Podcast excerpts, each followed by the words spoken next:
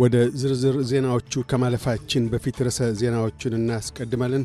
የኢትዮጵያ አየር መንገድ በዘንድሮው የበጀት ዓመት 6.1 ቢሊዮን ዶላር ገቢ ማግኘቱን አስታወቀ።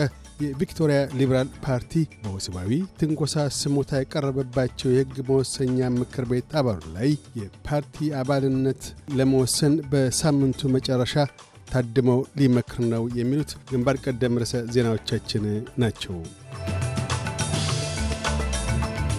የኢትዮጵያ አየር መንገድ በዘንድሮው የበጀት ዓመት 6.1 ቢሊዮን ዶላርስ ገቢ ማግኘቱን አስታወቀ። የአየር መንገዱ የዚህ ዓመት ክንውን በ20 percent ጭማሪ እንዳሳየ 13.7 ሚሊዮን መንገደኞችንና 723 ሺህ ቶን ጭነቶችን ማጓጓዙን በዋና ሥራ አስፈጻሚው አቶ መስፍን ጣሰው ተነግሯል። በተጨማሪም ሰባት አዳዲስ የመዳረሻ ጣቢያዎችን መክፈቱን፣ 12 አዳዲስ አውሮፕላኖችን በመግዛት የአውሮፕላኖችን ቁጥር ከመቶ 40 በላይ ማድረስ መቻሉም ተገልጧል።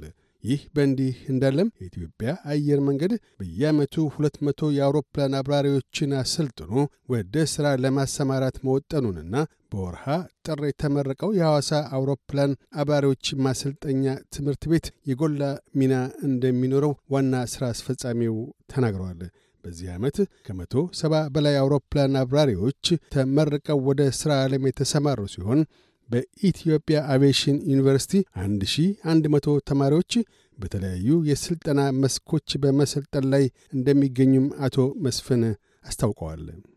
የቪክቶሪያ ሊበራል ፓርቲ ወሲባዊ ትንኮሳ ፈጽመዋል በሚል ስሞታ የቀረበባቸውን የቪክቶሪያ ሊበራል ፓርቲ ሴናተር ዴቪድ ቫን ጉዳይ ላይ ለመወሰን በዚህ ሳምንት መጨረሻ እንደሚታደም አስታወቀ። የፌዴራል ሊበራል ፓርቲ ተቃዋሚ ቡድን ፒተር ዳትን ከተለያዩ ሴቶች የወሲባዊ ትንኮሳ ስሞታዎች የቀረቡባቸውን አቶ ቫን ከፓርቲው እንዲለቁ አሳስበዋል። እስካሁን ሦስት ሴቶች በሴናተር ቫን ወሲባዊ ትንኮሳ ደርሶብናል ሲሉ ተናግረዋል። በነባር ዜጎች ላይ የደረሱትን ኢፍትሐዊ በደሎች የሚመረምር የእውነት ነገራ የሕዝብ አስተያየት ላይ የቪክቶሪያ ነዋሪዎች እንዲሳተፉ ጥሪ ቀርቧል። የዩሩክ የፍትሕ ኮሚሽን ቀደም ሲል ክፍት የነበረው ለነባር ዜጎች ብቻ የነበር ሲሆን ኮሚሽኑ መላው የቪክቶሪያ ነዋሪዎች በነባር ዜጎች ላይ የደረሱትንና እየደረሱ ያሉ ኢፍትሐዊ በደሎች በማስረጃ ጠቅሰው እንዲያመላክቱ ፈቅዷል። የሕዝብ አስተያየቶቹ ታሪካዊ ትርክቶች፣ ቅድመ አውሮፓውያን ሰፈራ የነበሩ ሰነዶች፣ የነባር ዜጎች ታሪክ፣ ትምህርት ቤቶች ውስጥ እንደምን እንደሚሰጥ የመሳሰሉ ዘርፎችን እንደሚያካትቱ ይጠበቃል። የዩሮክ ምክትል ሰብሳቢዋ ሱአን ለውጥ ለማምጣት ድምፆች ሊሰሙ እንደሚገቡ ሲያስገነዝቡ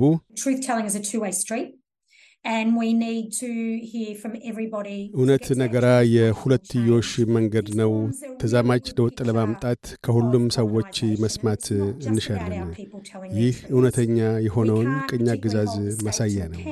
እውነትን የሚናገሩ የእኛ ሰዎች ብቻ አይደሉም። የሁሉንም ካልሰማን በተለይ መንግሥትን ለተጠያቂነት ለማብቃት አይቻለንም ብለዋል።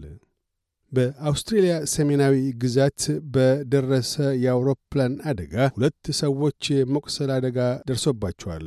ባለ አንድ ሞተር አውሮፕላኗ አምስት ሰዎች ጭና የነበረ ሲሆን ሁለቱ በድንገተኛ አደጋ ደራሽ ሠራተኞች አማካይነት ወደ ሆስፒታል ተወስደዋል።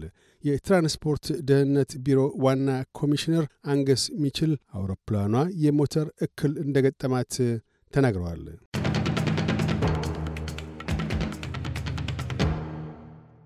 በዚሁ ወደ ውጭ ምንዛሪ ተመን እናመራለን። አንድ የአውስትራሊያ ዶላር 62 ዩሮ ሳንቲም ይመነዘራል። አንድ አውስትራሊያ ዶላር 68 የአሜሪካ ሳንቲም ይሸርፋል።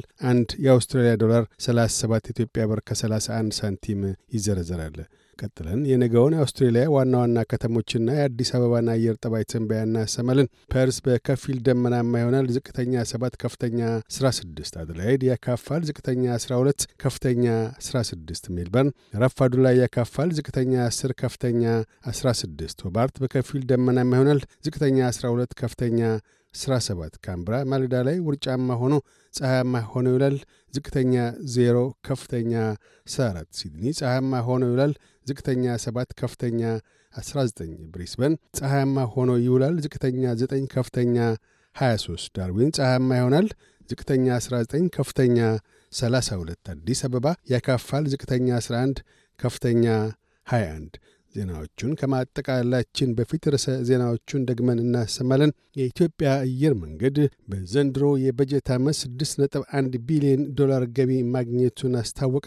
የቪክቶሪያ ሊበራል ፓርቲ በወሲብ ትንኮሳ ስሞታ የቀረበባቸውን የሕግ መወሰኛ ምክር ቤት አባል የፓርቲ አባልነት ላይ ለመወሰን በሳምንቱ መጨረሻ ታድሞ ሊመክር ነው። የሚሉት ግንባር ቀደም ርዕሰ ዜናዎቻችን ናቸው።